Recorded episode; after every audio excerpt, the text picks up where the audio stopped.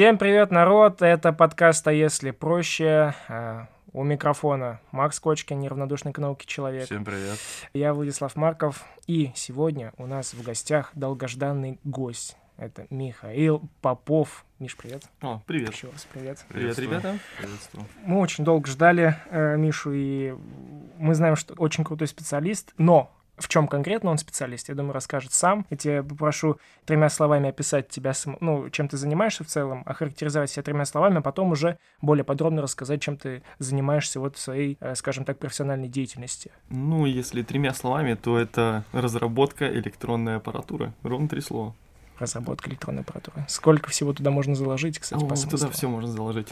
Как Половину, половину нашей цивилизации можно заложить туда. Занимаюсь разработкой бортовых вычислителей для беспилотных летательных аппаратов по основам места работы. И вот параллельно занимаюсь преподаванием дисциплины э, архитектуры процессорных систем. Да. Собственно, о чем сегодня и поговорим. Кстати, касаемо вот э, сегодняшней нашей темы, касаемо архитектуры вычислительных устройств, я знаю, что очень многие, скажем так, очень многие подсели на техноблогинг какой-то, да, что очень многие как бы интересуются этим в целом, ну, какие-то новинки выходят там и на рынке компьютеров и так далее, но вот понимания у народа вообще в целом, как это все работает, нет, потому что... Потому э, что люди любят магию. все любят магию, все любят цифры. Это работает, А. главное, это работает, это доставляет какое-то там типа, о, там, оно делает это еще круче. Да, да, да, да, да. Зачем разбираться? Макс, ты как вообще на эту тему? Я, мне с этим будет тяжело, но я просто вот хочу послушать, сам для себя понять. Я, наверное, вот буду один из тех, кто, кому вообще это непонятно, и буду в это вписываться, Э, и- вслушиваться. Ну, сегодня гость э, хороший, он все сегодня расскажет. Начнем так, э, скажем так, с заднего входа э, к этой Ой-ой-ой. теме подступим. Ой-ой. Ой-ой-ой. Ой-ой-ой. Почему процессоры такие дорогие? Почему они такие дорогие? Ну, это вопрос с подвохом. На самом деле, Сейчас я просто... Дорогие, вот я, например, не знаю, ну сколько дорогие, какой, или просто, в принципе, что они Да, дорогие для любые кого? дорогие. Э, не для- то, что для для, кого, детей. но вот это дорого, для средней даже статистического. Да, для это- среднего класса России Ну, даже просто по заработку, это дорого, да? Это дорого, Это да. дорогая. потому что цена хорошего э, современного процессора, она, ну, больше, чем средняя зарплата какая-нибудь иногда. В, в регионах. ну, про похо- Москву не говори. похоже, что да, действительно. Да. Но если говорить, если говорить о высокопроизводительных процессорах, которые стоят в домашних компьютерах, то да, они дорогие, но не все процессоры такие. То есть есть процессоры в каких-нибудь там китайских игрушках, которые на Алиэкспресс можно купить там за там, десятки рублей, скажем, и там процессор стоит копейки буквально. То есть А, там, да. там тоже процессоры. Куда, что далеко ходить? Вот, в метро заходишь, покупаешь вот этот одноразовый... Ну, за, карточку. да, 50, Единый билет, да. 50 рублей он стоит, да, или там меньше. И внутри есть процессор. Вот в каждом вот этом одноразовом билетике есть свой процессор. Ну, просто Да. я, допустим, даже подумать не мог, что в элементарных каких-то базовых вещах есть вот ежедневных, да, это тот, тот же самый билет, игрушка, там какой-нибудь процессор. Ну, чип, я думал, там, ну, чип. вот да, что-то, ну, прям, что для меня понятие процессор всегда всю жизнь для меня было тесно связано с персональным каким-то компьютером. Вот честно, Ну, для то- меня то тоже. штука, которая вот, э, ресурс, который помогает вычислять и вообще э, организует всю работу. И то, что в, в едином билете каком-то, которым ты можешь просто один раз попользоваться, потом его выкинуть, он же потом выкидывается, Да, уже да, никто не, не использует повторно. И во всей этой истории участвует процессор. Просто они как раз, вот э, ты упомянул слово ресурс, вот они как раз этим отличаются. Тот ресурс, который они могут предоставить. Они, у них отличается производительность. Для каких-то задач производительность нужна попроще, например, как для билетика. То есть фактически он просто там обменивается несколькими числами, Мгм. и все, и тогда известно, что человек может либо не может пройти через турникет. Поэтому там дешевый, там маленькое количество элементов внутри этого процессора. А если в общем говорить, почему они такие дорогие, то это вот э, зависит первое от объемов Мгм. производства и от технологического цикла производства. Во-во. Кстати говоря, вот если э, что там процессор, что там процессор, если мы все это обобщим и назовем это процессор, то вот какое определение можно дать процессору, вне зависимости от того, какой он там по мощности, по возможностям своим? Что вот процессор это? Процессор — это устройство, управляемое программой. То есть если для какой-то штуки можно написать программу, какую-то Мгм. последовательность действий, которую он должен выполнить, то вот это и есть процессор. Раньше, вообще, раньше он не всегда был в одной микросхемке. И более того, первый компьютер, Так. ну вот, ну не процессор, да, а вот компьютер, он вообще был даже не из э, электронных материалов сделан, он был сделан буквально из людей. То есть брали людей, сажали их в зал спортивный, Мгм. садили за этим парты, и каждому выдавали свою задачу. Каждый человек за своей партой делает задачу и передает следующему человеку. И- Тот сделал свою задачу, он передал Как следующему. конвейер, Да, да, как конвейер, Да. да. И они передают одно от другому. И, собственно, каждый человек отдельный это одна отдельная инструкция. Да? То есть сначала какие-то данные, они выполняются на одной инструкции одном Мгм. человеке, потом следующему передаются и так далее, и так далее. Все это было просто группа инж- инженеров, которые сидели за своими столами и считали постоянно. Вот первый компьютер, ну, компьютер, компью, ком- какое слово английское? Ком- Компьют. компьют, да? Может, он... Нет, не компьютер. Вот, блин, сейчас бы этот, э, того лингвиста сюда. Ну, то есть, э, в целом мы поняли, что такое процессор. Абстрактно пока что. Я ну, думаю. устройство, которое может меняться или кодом. Чего? Ну, Да, можно Ну, сказать, что кодом. можно сказать ему, что оно будет делать. То Да, есть, если устройство можно сказать, что какую последовательность действий оно будет делать, вот это и есть процессор. то есть... Но, а по сути, вот если ну, готов вот процессор, все, он вот уже все готово, его же можно изменить прям вот буквально сразу. Ну, можно изменить его код внутренний, Ну то есть да, про содержимое его говорю. памяти, но не сам процессор. Вот. Я так понял, если так все это транслировать на жизнь. Это, это процессор, это такой мощный качок, который, ну, в целом, которому ты говоришь, что нужно делать.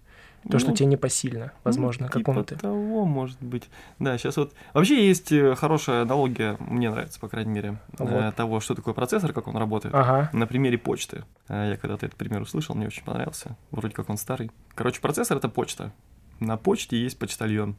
Почтальон приходит каждый день на работу. Ну, это такая, типа, нетрадиционная почта, она немножечко странно работает.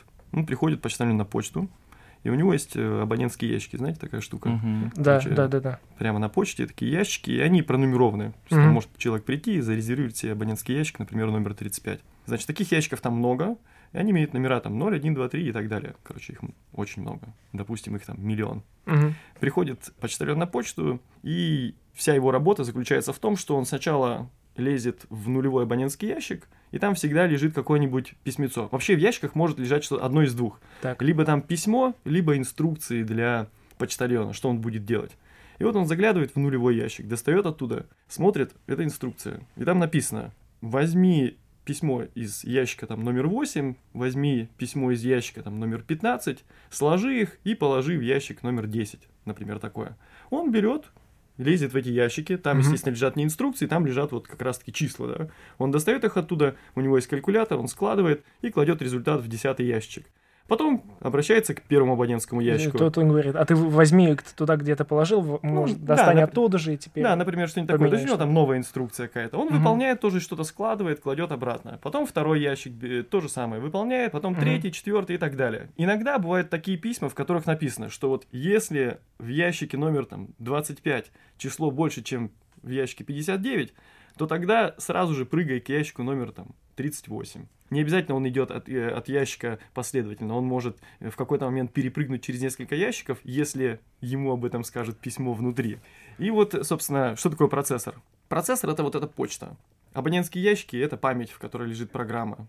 Сами письма это инструкции. Инструкции кодируются ноликами и единичками. Вот Мгм. просто в ячейке памяти лежит просто такая колбаса из ноликов и единичек 0110000 там. Мгм. И в ней закодировано, что нужно сделать. Несколько битиков говорят. Например, допустим, есть такая договоренность, что вот если первые три битика там 011, значит надо сложить. Если там 101, значит вычесть. Ну и так далее. Там. То есть в нескольких битиках сказано, что нужно делать.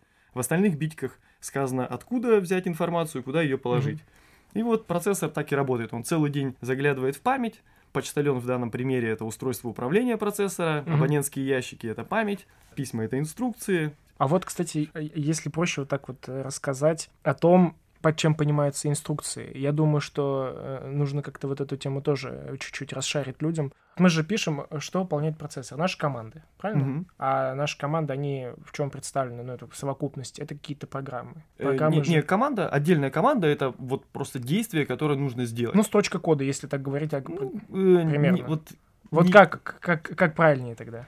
Не совсем строчка кода. Хотя, смотря какого кода. То есть, э, есть такой, э, есть, например, язык ассемблера. Да, это да, да. самый близкий к машинному коду и при этом понимаемый человеком. Там буквально каждая строчка превращается в одну машинную инструкцию, то есть ту, Мгм. которую понимает процессор в ноликах и единичках. В обычных языках программирования, например, там C или там Pascal, Delphi, там что-нибудь такое, Мгм. там не обязательно. Одна строчка может превращаться в целую кучу команд. Это сделано специально, чтобы человеку было проще. Сейчас я начинаю уходить просто какие-то Ну вот сложные я штуки. хотел, я хотел вот, э, Мгм. чтобы людям максимально стало понятно. Э, программист сидит, у него свое, скажем так, устройство. Он на нем пишет какую-то программу, ему вып- нужно выполнить какую-то задачу. Он писал, допустим, неважно на каком языке, к примеру, пусть будет это C++, условно говоря, он написал по определенной структуре код, все, начинает, нажимает кнопочку «Запустить». Дальше что происходит с тем, что он написал? Дальше есть такая ячейка памяти в процессоре специальная, которая называется программ counter. Она хранит в себе вот последнюю ячейку, которую, с которой нужно работать. В аналогии с почтой, да, там Мгм. почтальону нужно помнить, какую он последний, из какого ящика абонентского он Мгм. доставал последнюю Чтобы знать, инструкцию. перейти к чему дальше. Да, да, да. То есть, допустим, если бы у него этой информации не было, да, в середине рабочего дня он такой, так, а какую я ячейку вообще? Там, да. Мгм. Что происходит? В ячеечку памяти, вот, которая помнит последнюю инструкцию, загружается адрес вот той ячейки памяти, где лежит первая инструкция от написанной программы. Мгм. И потом вот это, я так правильно понимаю, Написанная программа это тоже последовательность инструкций, и просто Мгм. они также одна за другой начинают исполняться. А эти инструкции, они в основном такие, что типа возьми данные отсюда, положи их сюда, или возьми вот это и произведи там такую-то Мгм. арифметическую или но при логическую этом операцию. между, между вот этим процессом запуска вот этот код, он переводится для процессора. Да, да, в машинный язык. машинный ну, я язык. некоторые места вот так упускаю, чтобы, э, как сказать, округлить Да. немножечко. Миш, у меня вот такой вот вопрос. Э, Допустим, есть карточка та же, вот, если мы на ней остановились, пропуск в метро. Э, Это один вот э, процессор. Это же тоже процессор? Да, правильно? да. Банковская Или- карточка. Вот, да. Ну, банковская карточка еще, мне кажется, больше она операций делает. Тот процессор, который на банковской карточке, на нем запущена операционная система, на которой запущена Java машина, и на ней уже там Ну, исполняется вот, какой-то код. вот. То есть там О, вообще... Или, или возьмем ну, процессор для компьютера.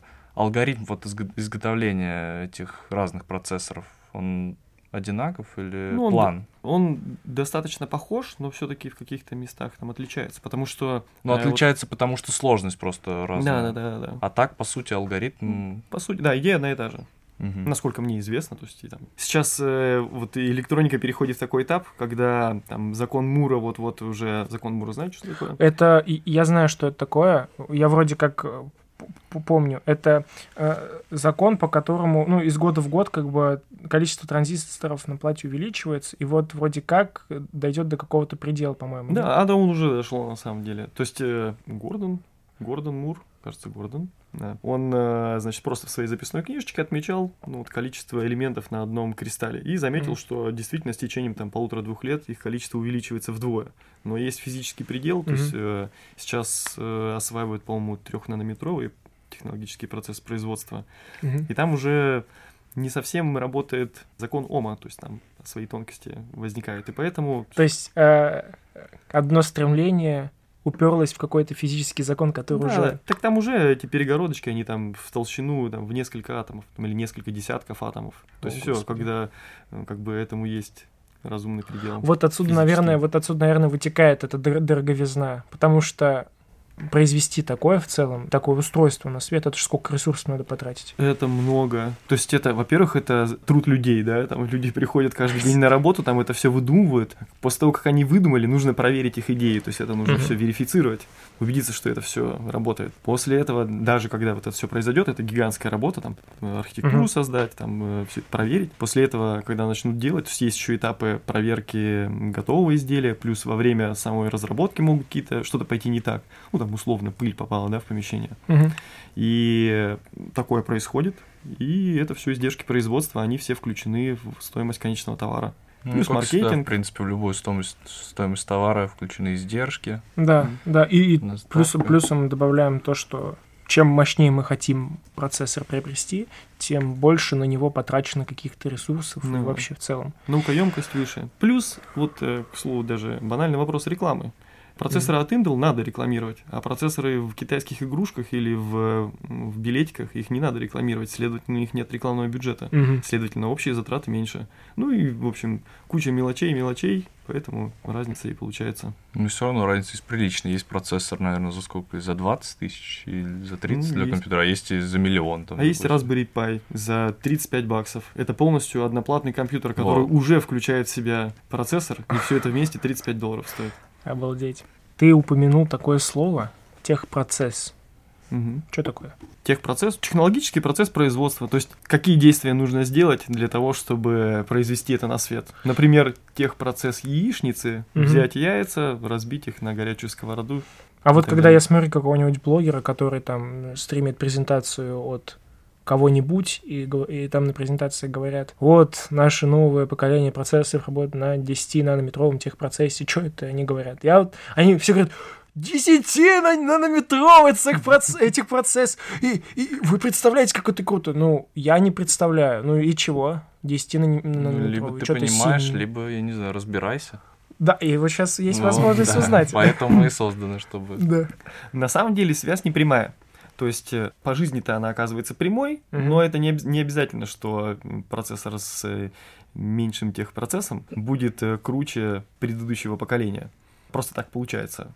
Чем меньше элементы, тем они меньшую задержку вызывают. То есть, ну, надеюсь, очевидно, что вот чем дольше сигнал проходит через процессор, то есть если вот он заходит Мгм. сигнал внутрь и выходит там через 20 секунд. М, Я, конечно, странный пример привел, ну, допустим, такой. И про- взять процессор, который, через который сигнал проходит за секунду, ну, очевидно, что второй, он как бы побыстрее, потому что через него быстрее проходит сигнал. Чем меньше элемент, тем быстрее через него сигнал проходит, тем быстрее он работает. Чем меньше элемент, тем их больше можно поместить на кристалле, и, соответственно, можно более сложную структуру создать, предусмотреть какие-нибудь механизмы, которые ускоряют его работу и так далее. То есть, чем меньше техпроцесс, в итоге это как следствие приводит к более высокой производительности, Мгм.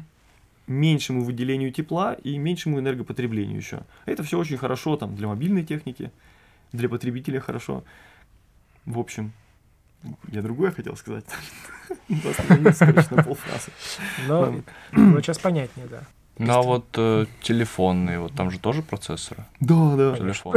Ну и, соответственно... Не, я про то, что, допустим, там вот разные фирмы телефона, тут же их зависит цена. Это все зависит от сложности также процессоров. От их Ну, там сложности... телефон, допустим, за 1000 долларов, и, допустим, там за, я не знаю, там за 100 Ой, долларов. критерий- критериев настолько много, э, что вот нельзя, даже если ориентироваться сразу на два или три из них, все равно можно придумать такой контрпример, в котором при очень хороших этих показателях окажется, что на самом деле там цена завышена или занижена. То есть это прям натурально сложный я вопрос. сейчас просто это всему к тому, что процессоры получается вообще везде. Вообще везде. Ну вот я про это и говорю, что ты думаешь, что процессор это так сложно, там ты к ним вообще никак не относишься, а по сути ты каждый день им Да, да, пользуешься. да. Притом даже не одни. На разных бана- очень много. Настолько Да. вот ты достаешь свой телефон, да, там свайпаешь по нему, чтобы там проверить почту, например, а на самом деле этим действием ты я даже не могу оценить. Я вот сейчас впервые просто об этом задумался. Сколько процессоров? Это начиная там, вот модулей Wi-Fi, да, там до ближайших роутеров, в которых есть э, также процессоры, которые связываются со всеми вот э, каждая линия, которая следующая, Мгм. да, И Каждый узел информацию. имеет процессор. каждый Причем не узел. даже не один, возможно, даже. Это все доходит до дата-центра, который может находиться вообще там в другой стране там, или на другом континенте, ну, в зависимости от ситуации. Мгм. Да, и в дата-центре тоже, пока он по всем узлам пройдет, там еще там эти сотни процессоров. То есть в итоге там один свайп приводит к взаимодействию там с, ну, как бы вот не соврать. Мне кажется, что счет идет на сотни электронных устройств, которые находятся там за километры или даже тысячи километров от тебя. Вот тебе и бум в башке. Я даже не задумывался об этом никогда. Да, по сути, человек с утра может уже встал, вот он и только уже воспользоваться этим процессором в течение 10 Сколько минут зевак, раза просто три. проверяя почту, заставляет сотни электронных устройств чего-то там как-то напрягаться. Да, ладно, вот даже вопрос к вам. Вот как, как вы думаете, сколько времени назад вы были на расстоянии, ну, скажем, там, 15 метров от ближайшего процессора? То есть, чтобы вот в радиусе 15 М. метрах от вас не было ни одного процессора. Вот когда такое было? Никогда, потому что телефон всегда с собой. Да. Ну, вот как минимум. Ну, Даже ну, когда даже с телефона брать, ну я не знаю. ну, в душ идешь, он все равно где-то рядом. там, Ну, мне да? кажется, даже если ты в бассейн пошел куда-нибудь. а там, ра- а там рядом плавает всего. чувак с Apple Watch. Да, Вот, да, и да, всё. да, да. Ну, И даже если бассейн 25 метров, да, они по двум сторонам находятся и уже перекрывается. На самом деле сложность ситуацию такую сегодня придумать, они есть вот в самых неожиданных местах. Они реально же везде. Они просто... Они всюду. Вот мы находимся в студии, и тут Их тут сотня, наверное. их тут очень много. если не больше. И да, с учетом того, что это студия, здесь много аппаратуры, здесь их может быть спокойно больше. Ох. И теперь я понял, что процессоры запланили мир настолько, что уже назад хода нет. Когда... И будет круче. потому что интернет вещей, э, умный город, умный дом, Мгм. все будет умное, все это подключается, и у каждого из этого обязательно есть процессор. Есть большие компании, которые делают технологии сейчас, ну, те же самые. э, Если мы говорим о процессорах, это Intel, это AMD, это Qualcomm какой-нибудь Мгм. там. Есть ли свои рок-звезды в индустрии процессоров и производства таких устройств? Вот я просто приведу пример. Стив Джобс — это рок-звезда Мгм. в мире предпринимательства. Или же там какой-нибудь Илон Маск. Илон Маск, ну, да, рок-звезда в, в инженерии какой-нибудь, да, ну, к примеру. А есть вот такая же рок-звезда, но в индустрии микропроцессоров да. и... Вообще везде есть рок-звезды, однозначно без рок-н-ролла вообще ни одну человеческую деятельность представить нельзя. Всегда должен быть рок-н-ролл Да. и всегда есть рок-звезды. Но они как бы, ну они такие вот по-разному, да. Кто-то скажет, что это рок-звезда, кто-то скажет, может быть, что нет. Так же, как там Мгм. кто-то там, а, Мэтью Беллами, а кто-то, кто такой Мэтью Беллами? Мьюз. Да, Как и- я как знаю, я да. сейчас, да. Мэтью Беллами, да. Это он знает, и я сейчас сказал, кто такой Мэтью. А, но в итоге он-то ведь рок-звезда. Да. Да. Как бы. И да, есть такие однозначно люди, например, ой, я назову одного нашего соотечественника, О, соотечественника это, ж х- это Да. еще ну вот лучше. после, это вот он прямо сейчас, Мгм. это существующий человек, вообще очень крутой, я сейчас о нем скажу, но вот перед этим несколько, Имен. э, как, да, да, таких вот столпов. Это три человека, которые сразу в голову приходят. Это Джон фон Нейман, это ну, американский математик венгерского происхождения. Мгм. Мгм. И он много сделал для компьютер-сайенс в свое время, в свои годы. Ну, в общем, он рок-звезда просто потому, что все его знают. И Есть вот э, Он- можно, фон Неймана. можно сказать, что этот чувак, он определил вектор развития. Да, он определил однозначно. Он это человек, который придумал концепцию машины с хранимой в памяти программой. То есть до, до фон Неймана как бы тут есть определенные вот кто знает историю, да, там скажет, ну это же не совсем так. Ну вот я скажу вот как бы в формате не совсем так. До фон Неймана был подход другой. Вот чтобы написать другую программу, люди шли и куча вычислительной техники стоит, и они брали провода и переподключали по-другому. Вот нужно по-другому посчитать. По-другому переподключали провода. По аналогии вот с тем Мгм. компьютером, который в зале люди сидят, да, вот нужно другую программу сделать. Ну, нужно, значит, всех людей пересадить, дать им другое задание. Мгм. И тут то же самое, переподключали. А фон Нейман это человек, который придумал, а давайте будем хранить вот эту последовательность э, команд прямо в памяти. Типа, Ну, это намного он облегчил. Да, да, да, да. Ну, Поэтому... Глядя он- отсюда, кажется, ну это же очевидно, а как может быть по-другому? Ну это сейчас очевидно, когда, да, тебе предложили эту концепцию, ты, ты пожил такой, продился, уже интернет существует давно, и тут кажется, что это очевидная идея. Ну вот когда-то была не совсем очевидна. И поэтому, конечно же, фон Нейман, по-своему, он рок-н-ролльщик, он э, рок-звезда. А, рок-звезда. Второе, имя еще два человека же Еще есть. два человека, это Паттерсон и Хеннесси. Это просто два Хеннесси я знаю. Это... Хеннесси все знают. Хеннесси, ну, естественно, его все знают, это же ректор Стэнфорда, как его не знать. Э, Это авторы, есть две основные архитектуры подхода к проектированию процессоров. CISC и RISC с полным набором команд и сокращенным набором команд. Вот изначально исторически появилась CISC с полным набором команд. А потом постепенно поняли, что вот лучше, например, для мобильных устройств, во всех мобильниках RISC процессоры стоят, лучше использовать другую архитектуру. И вот э, Паттерсон и Хеннесси одни из пионеров этого дела, они в 80-х годах, в том числе э, создали компанию MIPS, я не знаю, может, знаете, MIPS? Да, Мипс знаю. Например, они сделали процессор для PlayStation 1. Мгм. Процессор от PlayStation 1 стоит, например, в New Horizon. New Светит. Horizon — это аппарат, который сфотографировал Плутон. Вот э, А. ребята сделали процессор, который есть в... Ну, получается, даже на примере PlayStation на основе первого процессора ж потом развивал все остальные? Или там уже разные? Они разные были. Там в какой-то момент времени просто взяли, они задали, взяли они, по сути, сделали, ну, стали основателями, ну, сейчас великой вещи, которая...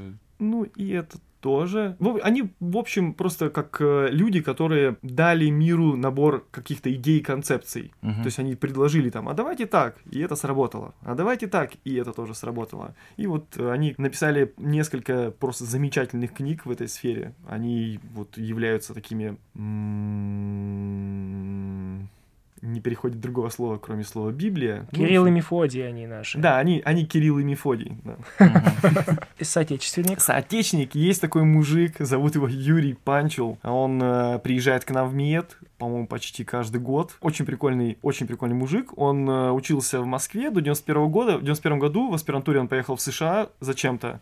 И там, в общем, под э, все вот эти развал Союза и тому подобное, он там остался. И в следующий раз приехал только в 2011, по-моему, году, 20 лет спустя, да. Мгм. Я так понимаю, что его всегда тянуло на родину, и вообще он очень за то, чтобы здесь развивалась электроника. И будучи в США, он начал там, различные программы по переводу литературы на русский язык, привлек к этому большое количество людей, постоянно приезжает в Россию и здесь организовывает занятия для школьников, для студентов вроде бы тоже, ну как минимум какие-то конференции проводятся, и он очень-очень на тему популяризации этого вопроса, он сам занимается организацией, сотрудничает с разными вузами, не только с нашим, то есть он прям по стране ездит, в Новосибирск там катает, везде школьников собирает, что-то привозит там какие-то там оборудование, то есть он прям очень-очень-очень в этой теме, и он очень-очень прям натурально очень сильно помогает в России вот Популяризации. популяризации, да, Мгм. этой темы. Прям, то есть вот мужику респект прям вот Ну, прививает интерес. да, да, он прививает интерес. При Правильно. том, что он сейчас, на текущий момент, он является гражданином другой страны. То есть а, не является гражданином...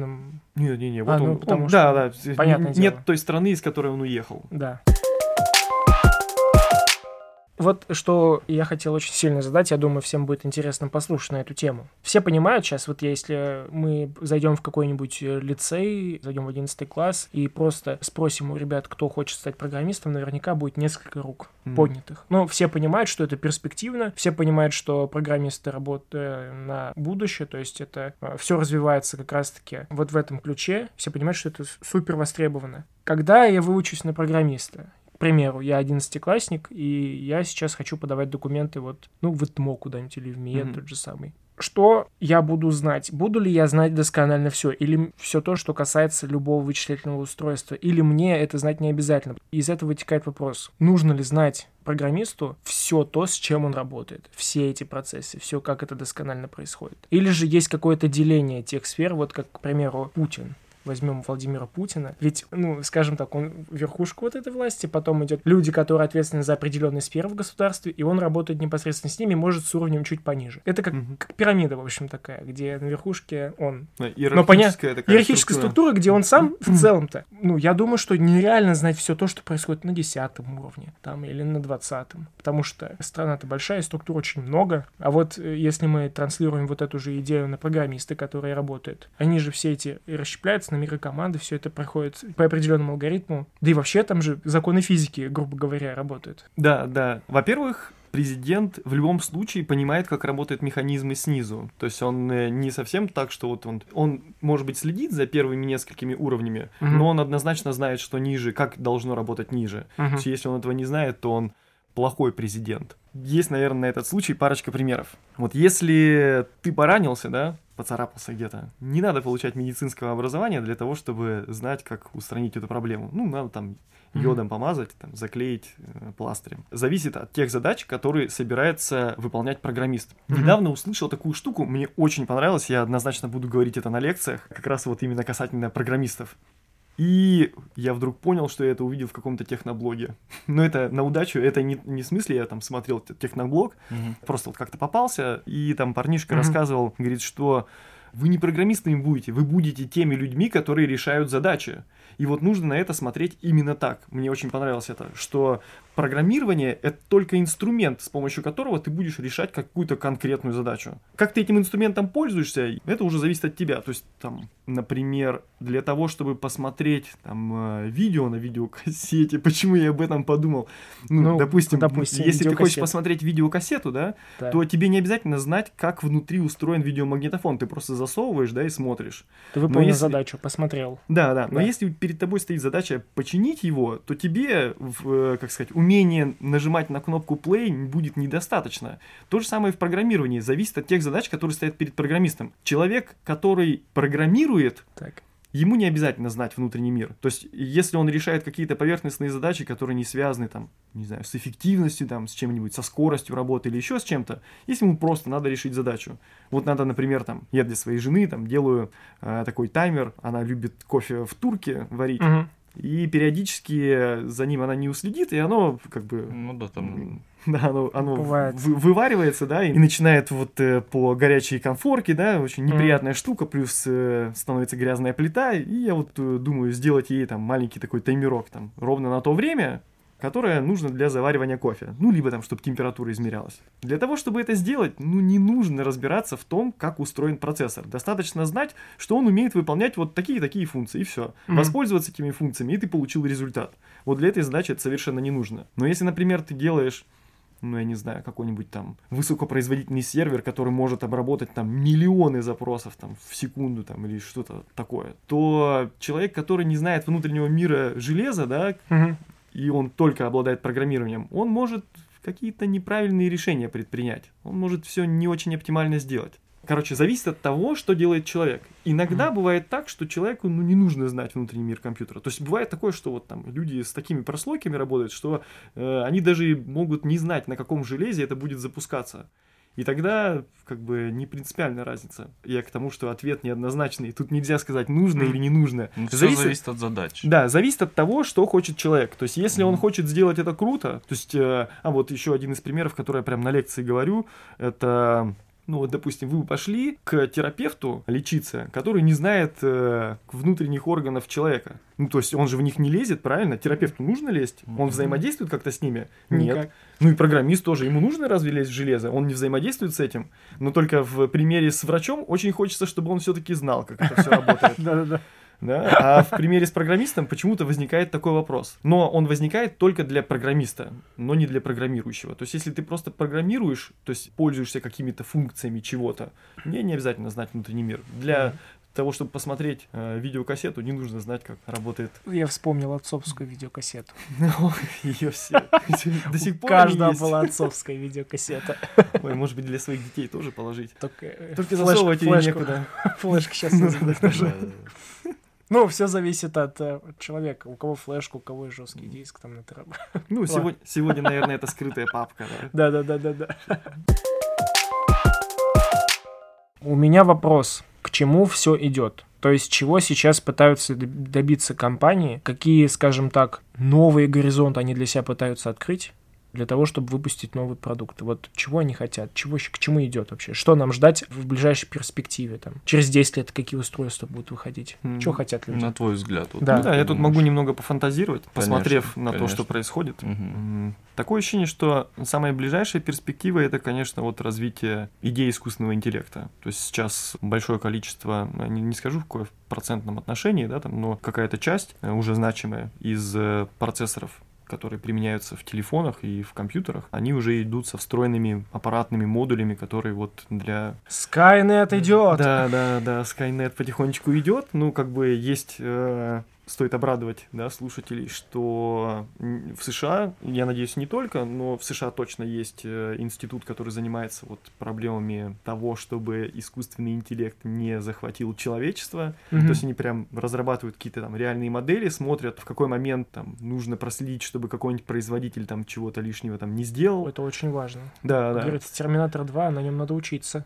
Да, и учатся. Главное, Да. что хорошо, что учатся. Может быть, не только в США такое есть, поэтому, короче, следят.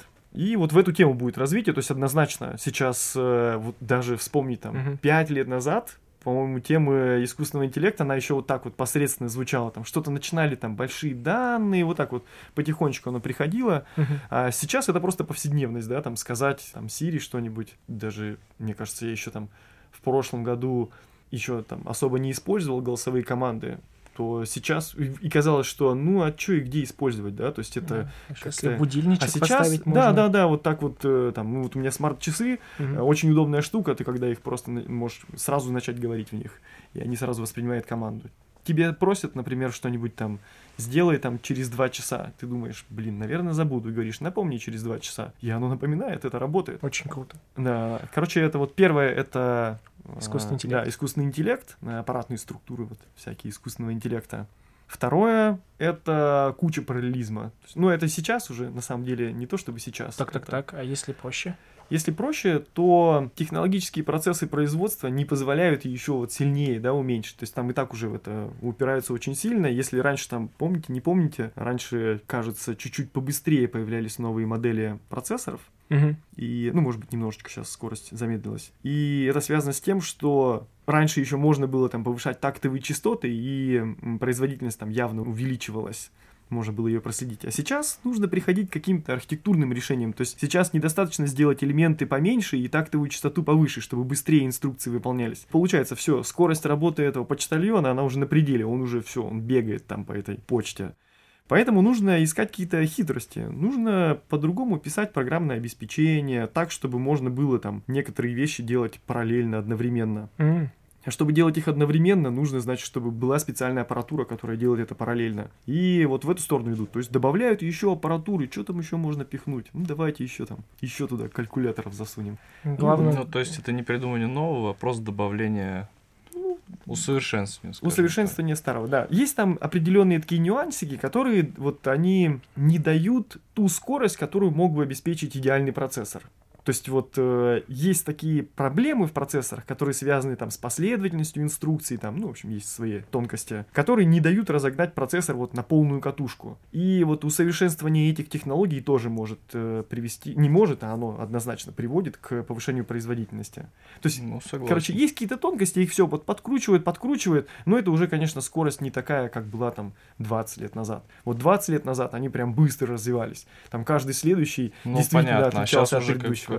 Сейчас будет экзотика. Это вот куча параллелизма, это вот там э, это искусственный наилучшая интеллект. форма того, на чем основывают. Ну вот, то есть все, все же основывается на транзисторе, получается. И я знаю, что произошел бум, когда транзистор появился. Да, да, это, Это, был вообще был бум. И мне кажется, что сейчас все то, что основывается на этих транзисторах, оно приобрело вот ту самую пиковую крутую форму.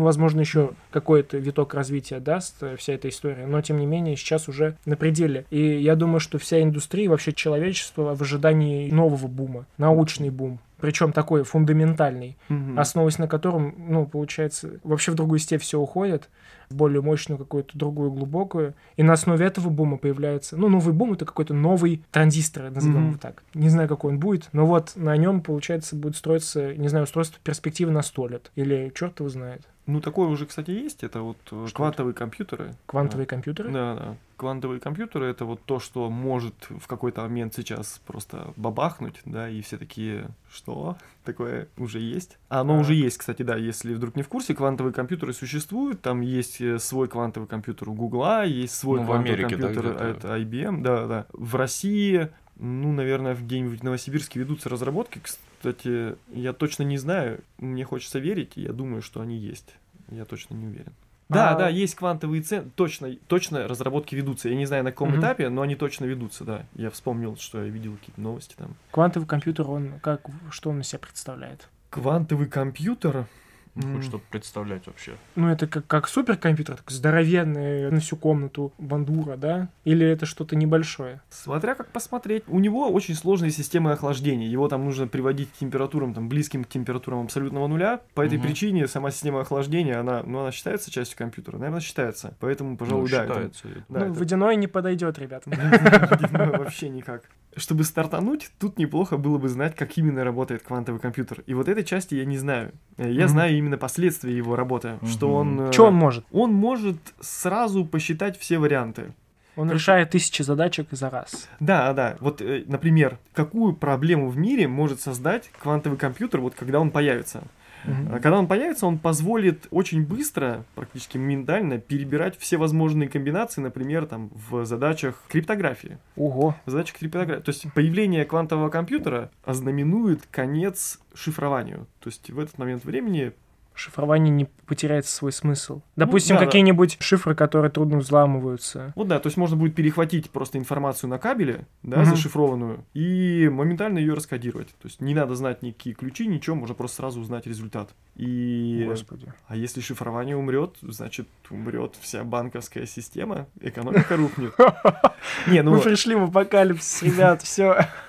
не, ну понятно, если бы, если это вдруг появится у каждого в кармане, да, тогда Да. это реально проблема. Хорошо, что а, эти квантовые компьютеры сейчас находятся только у крупных компаний, которые понимают всю ответственность. Да, ну и они как бы неполноценно работающие, если так можно сказать. Вообще про эту тему лучше почитать самостоятельно. Я, как сейчас человек не специалист, а просто вот рядом интересующийся, могу только на несколько вопросов Ну, нам же можно ответить. это рассуждать. Мы же Да, да. болтологией занимаемся тут. Кстати, вот я вспомнил одну штуку, о которой я думал, когда сюда шел, что нужно бы о ней сказать, и не сказал об этом. Это как раз в тему того, как работает процессор. Обычно самый большой, и у меня такой был самый большой вот камень, который стоял передо мной и пониманием, это то, что вот тебе каждый раз толдычат, ну вот он просто берет данные, да, и там либо кладет их в другое место, либо считает. И вот ты думаешь, блин, вот он считает, считает, считает, считает. А почему картинка-то на экране появляется? Вот мне вот, вот это очень долго было прямо вот э, непониманием. Причем здесь считает и картинка на компьютере, и то, что я мышкой вожу. И вот тут на абонентских ящиках как раз-таки стоило добавить эту информацию, что что есть внешний мир для процессора. То есть как процессор вообще воспринимает, ну, типа, реальность. Никто же с его стороны не смотрел. Да, да, Все и- заставляют его работать, но... Блин, как живому существу. к И можно, и можно посмотреть с его стороны. То есть можно представить, например, себя вот в коробке, да, вот мы сидим в студии, да, и вот если бы мы были процессор, то как бы для нас внешний мир выглядел бы? Или как бы он выглядел для того почтальона, да, вот почтальон, он сидит на почте, почта это процессор, всё, он не ходит домой, да, он просто вот выключается и спит прямо на почте. Внутри там. Да, и он не знает вообще внешнего мира, он знает его только по этим перепискам абонентских ящиков. И вот если он хочет, например, узнать, допустим, нажал кто-то на кнопку или нет, да, ну вот там условно у компьютера есть же, да, клавиатура. Вот Да. как компьютер узнает, что, опять же, это такой вот очень округленный, да, такой грубый вариант. Все немножечко не так происходит именно в плане клавиатуры. Но, в общем, будет понятно, надеюсь. Значит, как компьютер узнает, что вот там нажали на клавишу? Просто есть специальный абонентский ящик, в котором лежит письмо, и вот это письмо обновляется с помощью этой кнопки. То есть, если почтальон хочет узнать, то бишь процессор, если хочет узнать, нажал кто-то на кнопку или нет, ему просто нужно заглянуть по определенному адресу, в нужный абонентский ящик. Он просто туда заглядывает, достает карточку. Если не- на ней написано 0, значит никто на кнопку не нажал. А если на ней написано 1, значит кто-то нажал на кнопку. Мгм. В обратную сторону то же самое. Есть, да, скажем там, миллион э, абонентских ящиков.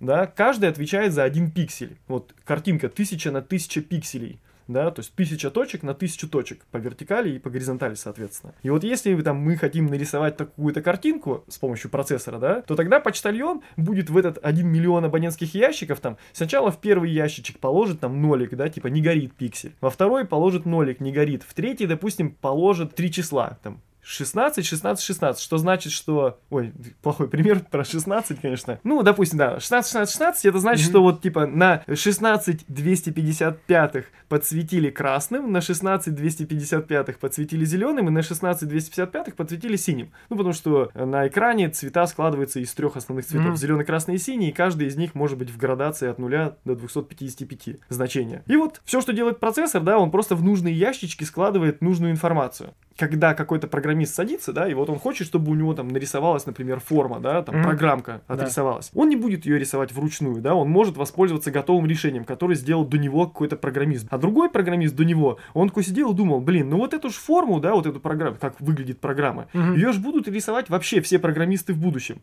Зачем это делать тысячу раз? Возьму-ка я сейчас напишу вот эту очень сложную программу. Возьми число 3, положи в эту ячейку, возьми число 3, положи в эту ячейку. А вот да? тебе и продукт родился, который ты можешь продавать потом. Да, да, да. Программист сразу пишет кучу вот этих очень скучных инструкций, которые рисуют, там, допустим, вот эту форму, да, там, условно. Мгм. Вот он написал, а следующий программист, он не будет рисовать, как рисуется эта форма, да, он не будет, точнее, программировать, как рисуется эта форма, он просто скажет, запусти программу нарисования формы, и тогда выполнится вся эта миллион инструкций, да, которые формируют картинку на экране. То есть, условно, короче, процессор связан с миром через абонентские ящики, он просто в них постоянно заглядывает и смотрит, что внутри. И наоборот, если он хочет что-то отдать миру, он просто в другие абонентские ящики что-то кладет. Так, собственно, он и взаимодействует с внешним миром. Обалдеть. А все это, кстати, идет к тому, что один программист пишет базовую программу, потом второй берет надо базовую. И так все это растет, и появляется Excel для бухгалтеров. И. Между прочим, Excel полный по Тьюрингу, это значит, что на нем можно сделать вообще все. Если что-то полное по Тьюрингу, ну, когда говорят, что процессор там или вычислительная машина полная по Тьюрингу, значит, на ней можно решить любую вычислительную задачу. Мгм. То есть, если задачу вообще как-то можно формализовать, да, записать на листочке, да, перевести в числа, Мгм. как-то, например, там, задача, я не знаю, там, поддержание еды в свежем виде. Нужно там температуру опустить, да, то есть Да. можно записать этот параметр, да, и следить за тем, чтобы вот э, это число не, там, не поднималось выше какого-то значения. Так вот, если задачу можно формализовать, значит ее можно решить, ну, в смысле вычислить. Мгм. Если устройство полное по Тьюрингу, значит на нем можно сделать любую вычислительную задачу. Если это на Excel у нас... И на Excel можно сделать все. Есть, можно зайти на YouTube и найти трехмерную игру, сделанную на Excel. И при том, когда я об этом услышал, я подумал, в смысле прям, то есть реально 3D игра реализованная в Excel. Я такой сидел еще и думал, блин, как ее реализовали? Просто там в ячейке долго писали там функцию или как это может выглядеть вообще? Я вот думал, думал, и оказалось, это может выглядеть. Э, ну тут, тут это нужно самостоятельно Я посмотреть, просто, как я, это я- выглядит. я э, еще удивлялся, когда там амплитуд частотные характеристики строил, там какую-то форму вбивал. О, мне график выдал, даже не нужно в какую-то стороннюю другую программу заходить. Excel, молодец, красава. Но Excel еще, как оказывается, не только это может. Excel думал, может только всё. табличка.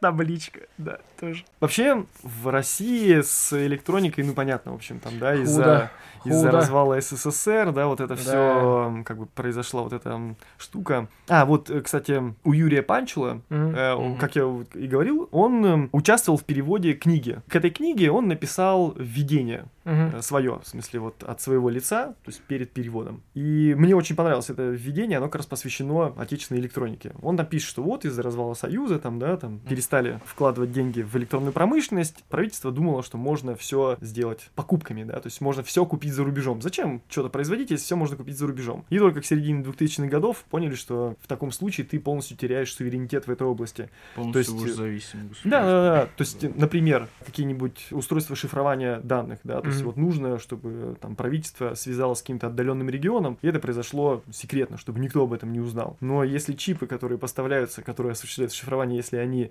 зарубежные, то гарантировать секретность уже не получается. Мало ли, кто-то может перехватывать, может быть, им известны какие-то штуки, может, Мгм. есть какие-то бэкдоры и так далее. И Юрий Панчул, он как раз-таки, он дает оценку текущей ситуации в стране. Он говорит, что в числах я, конечно, этого не вспомню. Он э, считает, сколько всего электроники производится в России Мгм. и сколько электроники потребляется. В Одно, да, да. Одно делит на другое, и оказывается, что эта величина, она меньше единицы. То есть мы потребляем больше, чем производим. Что значит, что неплохо было бы поторопиться. Еще во времена СССР часто приходилось, ну не часто, бывало такое, что разработчики здесь ну, немножечко подсматривали в разработке за рубежом. Подсматривали. Елки-палки. Сказал это воровство. Ну, да, это, конечно, это воровство. Есть э, отечественные процессоры, например, сейчас, если вспомню слово, Байкал. Не-не-не-не-не-не-не. э, Там такое слово, оно нетипичное. Блин, не вспомню, оно просто звучит по-дурацки, ну, Мгм. я не знаю, что оно Ну значит. все, все, все. Звучит, да. По- Поработайте с названиями, ребят. Вот, и это является полной копией компьютера, ой, ну, в общем, одного из зарубежных компьютеров. Как делали копии? Их там заказывали что-то там через Австралию, через другие страны, как-то там привозили эти процессоры, а потом по одному микрону вот прям с крышки начинали вот снимать, и по одному микрону смывают, смотрят в микроскоп, за- зарисовывают топологию, да, и потом реверс-инжинирингом возна- ну, как бы определяют, что это вообще, как это должно работать. Обалдеть. Вот. И потом восстанавливают, ну и начинают сами производить такое. И за рубежом это знали. И на некоторых кристаллах разработчики зарубежные оставляли послания нашим разработчикам. Например, писали, писали какие-то тексты на кривом русском. Уходи. Да, да, да. Я не помню точно фразу, но она в духе была типа там уходи или там хватит воровать, там что-то такое. Иногда там какие-то рожицы делали, иногда еще что-то такое. Вот таким образом общались э, с нашими разработчиками.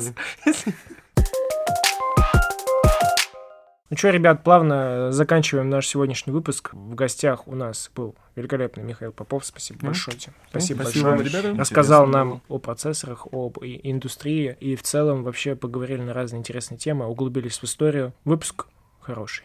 Поняли значимость Да. всего этого и то, что вокруг нас. Подписывай- Это все, чем занимается Михаил. Да.